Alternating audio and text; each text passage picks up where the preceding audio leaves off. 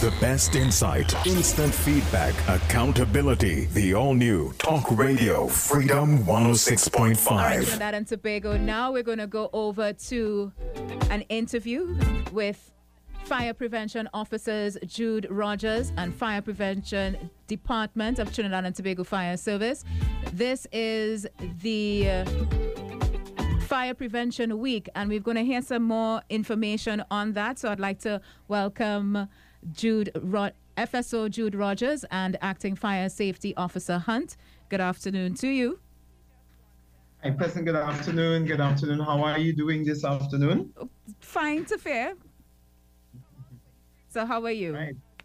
I am excellent. It's a pleasure to be here um, online with you guys um, to share a little more information about Fire Prevention Week mm-hmm. and what the fire service is doing, and also what you can do to protect yourself and your family, your loved ones, and your property against fires, especially fires that happen because of cooking in the kitchen.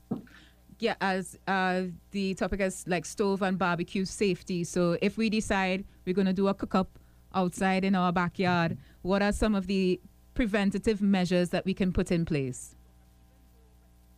Okay, so first of all, um, if you're going to cook outdoors, um, you definitely want to make sure that you put things in place to protect yourself and your surroundings from inadvertently starting a bushfire. Mm-hmm. As you know, we have a hot spell that's going on in Trinidad and Tobago, not just Trinidad and Tobago, but around the world. There are different places in the world where the temperatures are way above what we consider to be normal. So you definitely want to prepare your area in such a way that you have good housekeeping and that everything is in the right place and it ha- and you have all Recording of the necessary things that you need. So what you want to ensure is that again, whatever you're doing, if you're cooking outdoors, you're in a in a space that is has a flat surface so that your pot, whatever you're setting up, your barbecue pit, is settled in a flat area and in an area that is basically not over trees, no trees overhanging, so you don't have any shrubbery that can get caught up and, and burning can start, and then you can have a fire starting and getting out of control. Also, you would want to ensure that you have your extinguisher nearby. You may want to have running water nearby. Um, and also bearing in mind that you don't want to apply water to an oil based fire, or if you want, want to apply that to an area that has a lot of oil. Because as you know, if you apply water to oil or or grease or fat, you're going to have a, a, a, a sort of an explosion of that taking place, causing a conflagration of fire, which can cause you harm and danger in a major way. So there are many, many things that you can do. And as we uncover some of them, we'll talk about the do's and don'ts as we go along. Mm-hmm. I, actually, I wanted to just give a brief uh, history on your experience. I should have done this first, but uh, you are along with Davy Murray, give us a lot of tips on safety. Um, Safety Mondays on the Overdrive with Davy, and you've had, let's say, 12 years experience in fire prevention. Yes. So all of the information that you'll be getting here today, Trinidad and Tobago, is true, tested, and guaranteed. Uh, as you said, the hot spells that we are currently um, experiencing right now, is it possible, let's say, when we're barbecuing outside. Um, yes, we've taken all precautions to let make sure that embers and so on don't catch. Is it true that if we have uh, brush around, that it can catch fire because of the heat? Right, depending on how close you are to the vegetation around your property, you can again you can have fire being um, like I explained you know, if you have trees and shrubberies around, you really want to get make sure that those are trimmed and you're not in an area that can come into contact with that. You really don't want to allow any of that heated material, especially if it's coals from barbecue. Mm-hmm. You're not mm-hmm. going to discard that, in, let's say, in a grassy area, somewhere near to, let's say, your compost heap or something like that, because that, in, this, in essence, will eventually catch back up mm-hmm. and is going to cause a fire to start. But more importantly, too, while we're doing all of that, you know, persons who are approach, approaching a barbecue grill, you know, you don't want to have loose clothing. You want to have clothing that is that is um, close to your body.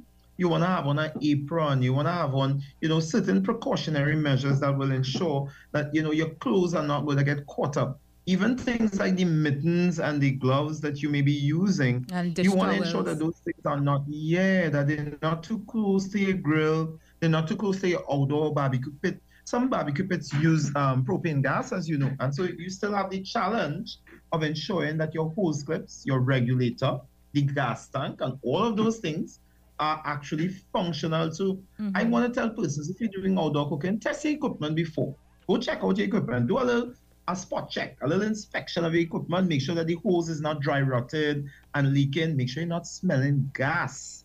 Because if you're smelling gas, it means that there is a leak somewhere in the system, and all you need to do is to scratch that match, and you could have an explosion. And we've seen the explosion of stoves and grills before. Mm-hmm. Um, I'll tell you this from experience. One of the one of the times when you need to actually check your your stove is when you purchase a stove. When you purchase a brand new stove, that stove has to be um, pre-checked by the manufacturer or pre-checked by the dealer that is selling you that stove or that that um that grill mm-hmm. because it is at that point in time after that has been transported you can have lines that may have been ruptured you can have pinhole exposures where gasoline or not gasoline, but the gas that is the propane gas can be exposed. And that is a critical time. We've actually had an experience, in my experience, I've had two fire investigations where a brand new stove, near to brand new, mm-hmm. um, would have exploded on the users. And, and then the both both incidents, the owners of those stove, thankfully, were not harmed but it could have been worse because what was on the stove, the literally stove ruptured because the gas lines underneath running in the internal working of the stove was defective. So I'm asking persons if you're purchasing a new piece of equipment, make sure that you're not too excited about just getting it, but that you ask the manufacturer or the dealer to test that piece of equipment to demonstrate to you that it is actually functional before you take possession of it.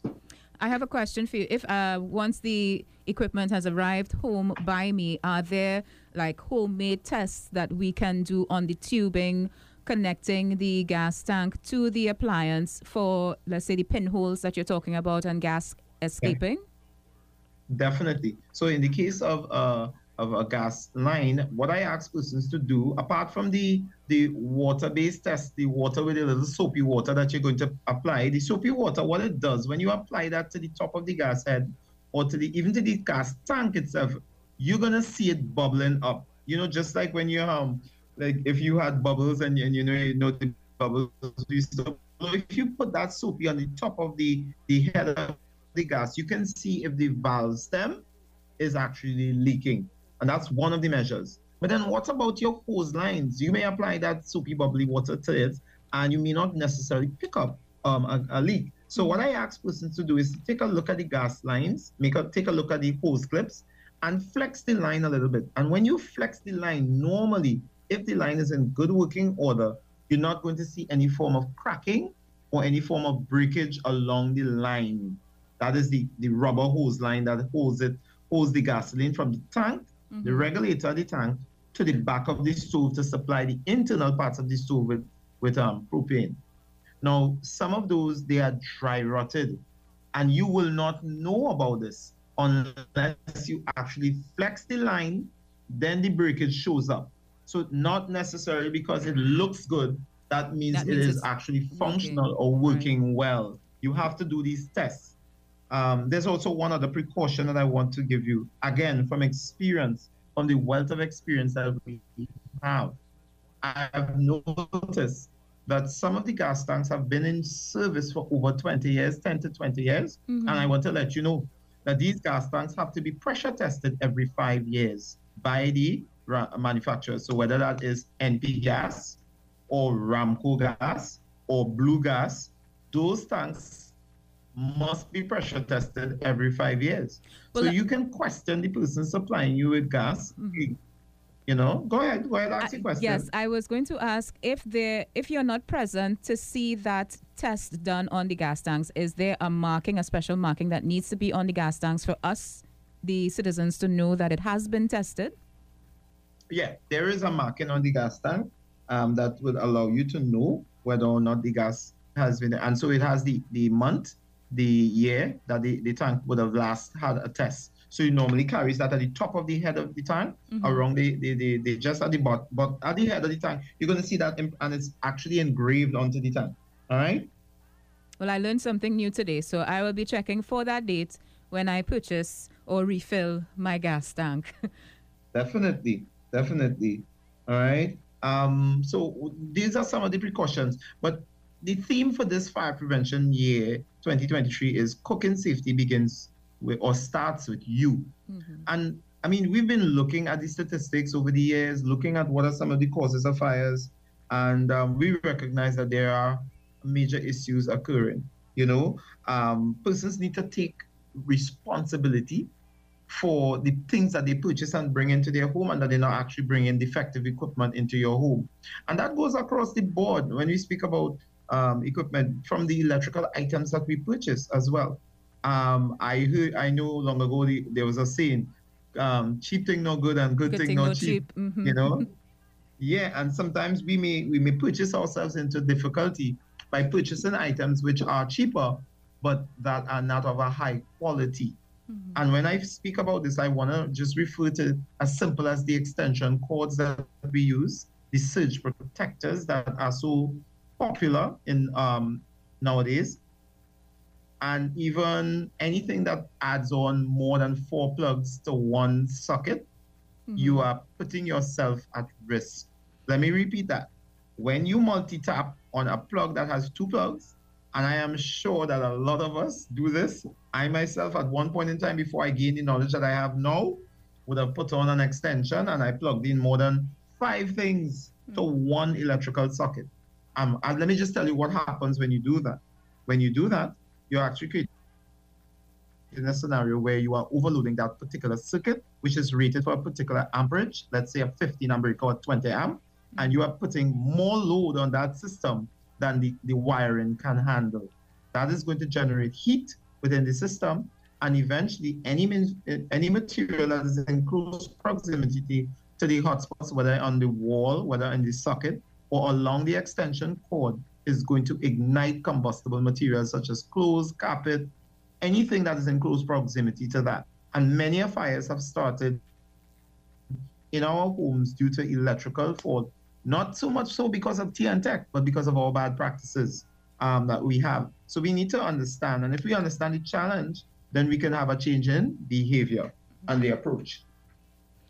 So uh, what you're saying, the you know the um, surge protectors that we use a lot, um, well in cooking as well, because we have so many appliances and we want to use them, you know, right away rather than okay, plug in this one, take it out, and plugging another and use it. We want all our things you know, in line and ready for us to use.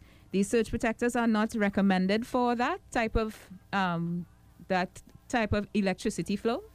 Okay, so let me explain this again. When you take one socket and you add a surge for six different outlets on one line, and you use every single one of them. Mm-hmm. Each of your appliances, your television, your radio set, microwave, washing machine, refrigerator, all of these carry a particular amperage, that is the flow of electricity that is required for this particular unit. When you uh, go over the amperage allotted to the breaker, there is no safety in place. So when there's overheating of the line, the and the and the breaker normally would trip, mm-hmm. right? But you're overloading that particular circuit. Again, what you're doing is causing resistance on that line. It's going to heat up, and eventually it's going to cause a possible fire. Mm-hmm. So it's not so much that the surge protectors don't do the job that it's designed to do. And then there are surge protectors, and then there are surge protectors, because we have many different brands coming from many different manufacturers, some of them not so reputable. So you have to understand the whole thing. So if you are using a brand that, let's say, and I don't want to cast any aspersions on anybody, mm-hmm. but if those brands are not UL listed, which is Underwriters Laboratory, or they don't carry a CN, which is a European standard, all right, or they don't carry a OSHA standard or a National Fire Protection Association standard, then you are exposing yourself to inferior products which can fail due to inferior material in the manufacturing aspect of it. Does that make sense to you now? Yeah, it does. It does. So I'll, have to do some proper checks on surge protectors when buying it. Uh, going to another. I want to give you one example. Oh, Before sorry. you go on, I want to give you one example. I want to recommend to you now, to the nation, one, if you are leaving your home and you have multiple items, TV, cable box, plugged into one extension or surge protector, I'm suggesting that you should plug that out when you leave home. Because many of fires we have observed, even from camera footage that will remote um, for particular fires, that fires start at the, at the point of the plug where the, where the load is taking place. Another thing that you can do, um, you notice how when we had computers long ago, we would have something like uh, what's called a line conditioner or an auxiliary power that had a little bit of battery pack power in it, so that when the electricity goes, your computer has enough time to power down. Yes. Mm-hmm. Those are much better at conditioning the, the flow of electricity than a surge protector or an extension cord. Because what those items do within there has a transformer that is able to take an overcharge of electricity and the undercharge, and it can either step up or dissipate an overcharge of electricity. So I would recommend line conditioners, and I would recommend that- you use those instead of surge protectors. It's a little more costly, but guess what? It's a better control and a safety mechanism because what it does, it actually trips and turns itself off or it dissipates the, the overcharge Mhm. and boosts the power when necessary, giving you a consistent flow of electricity. So, you know, they would not work in a condition where there's a short, the system would automatically Shut, shut, off the system Mhm. and not allow that fire to start. Does that make sense again? Yep, that makes sense, and it's an added tip that we can Absolutely. adopt to. I have a question for you. You said earlier that there is a difference between grease fires and oil fires. Um, in one of the tips, No, I they, bo- they one and the same. They one and the same. okay. So Go with uh, the keeping the pot lids close to you in case of a small grease fire, tell me how does that work? All right. So sometimes when um well first of all we need to understand that oil and water does not mix. In other words, one is going to float above the other. And as we know, oil floats on the surface of water. It's all about the density of the the um the material. So when you apply water to a grease, a fat, for instance, in those industrial kitchens, they use a lot of grease and fat and oils to produce the, the lovely fast food that we sometimes partake in. You know, so what in those ki- kitchens they do not use water as an extinguishing measure or as extinguishing means. They would use something called a wet chemical, which is uh, an agent that blankets the surface of the oil, excluding the oxygen from the process, and by means of elimination eliminating the oxygen, you are able to extinguish the fire. So similarly, if you apply water to grease or fat or oil in a frying pan, mm-hmm. that wa- grease is going to float on top of the water. But guess what's going to happen to the water? That water is going to get superheated and turn to steam. Steam. And as that steam rises, it's going to break up the oil particles and splash it all over the room, mm-hmm. creating an explosion of fire in your face. And trust me, you're not going to be able to withstand that level of heat. You may even get the fire, the oil spilling onto you, and your clothing may become involved. And, and most persons who are exposed to water hitting the oil at high temperatures, they are disfigured permanently. Some people even die and may lose their life. So we recommend to all citizens, yes, when there's fire, people say go get water, but that is not for an oil-based fire. So it's a warning, it's a precaution, and it's a guideline that you should always remember. The fire officer said never use water on an oil-based fire. It would be better off if you took the lid, metal lid, not a mm-hmm. plastic lid, mm-hmm. and cover that burning oil or whatever may be burning or frying at the time, it will it will snuff out the oxygen because you need oxygen for a fire to continue. Without oxygen, a fire is going to die and become extinguished. So that's why you keep the lids very close to the stove mm-hmm. and you always keep your eye on what you're cooking so that if something were to go wrong, you right there to take the evasive or corrective measures. And if you don't have a pot lid to cover to snuff out the oxygen, is it recommended that you throw sand or s- some sort of dirt onto the fire? All right, so that in itself is going to be a very, um, I would think that would be a very challenging task to do. Really and truly, sand, sand, when you see sand, you normally see sand utilized in a gas station. And really and truly, the sand is to cover the area where the gasoline or the diesel may have been spilled so that it does not convert readily to a vapor, so that if somebody comes with a naked flame, it can cause an explosion or a fire.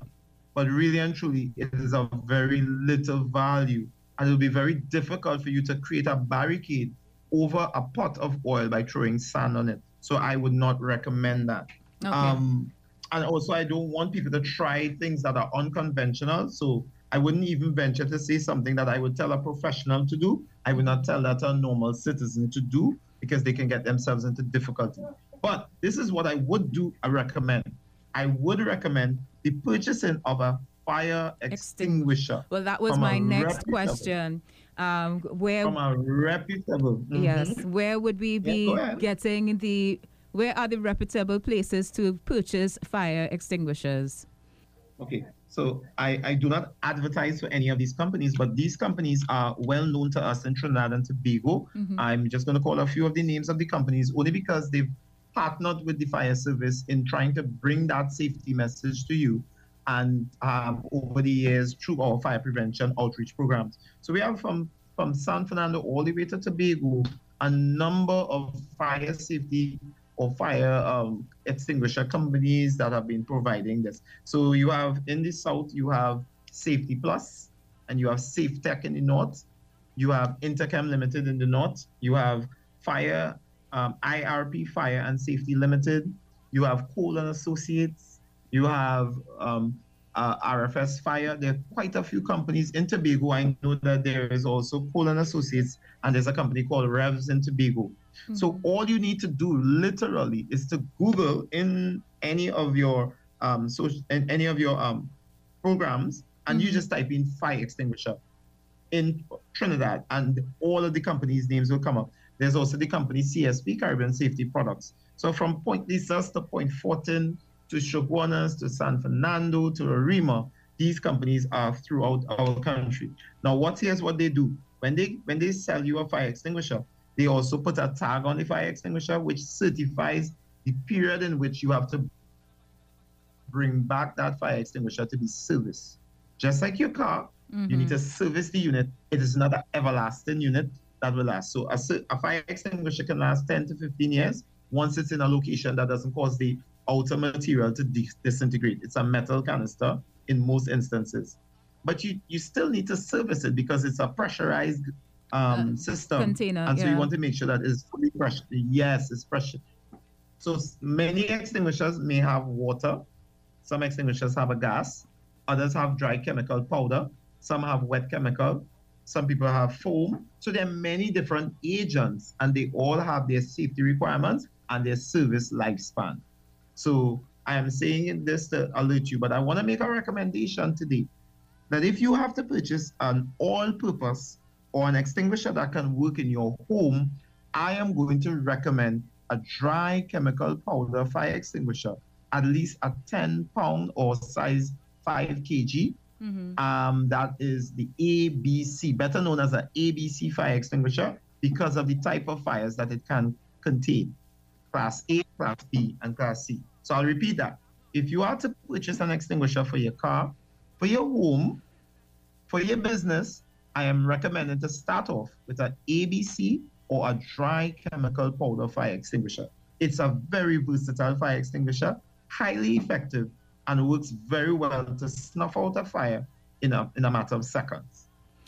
And quickly, we're, we're almost to the top of two o'clock here. I just wanted to briefly uh, discuss the fire plan. Let's say all the, the fire extinguisher doesn't work, covering with the pot lid. How? What is the best plan to get out of your house in case of the fire ga- gaining out of control, getting out of control?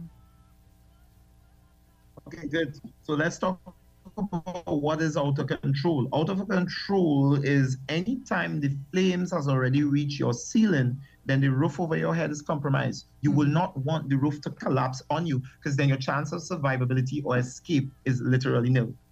All right? Hmm. So, what you want to do, you want to ensure that you have an evacuation plan, and the plan starts off by simply raising an alarm. That means you need to shout out to every occupant in the home fire, fire, fire. Or you utilize your smoke detectors to make that alarm song which will awaken you very quickly so that you can evacuate.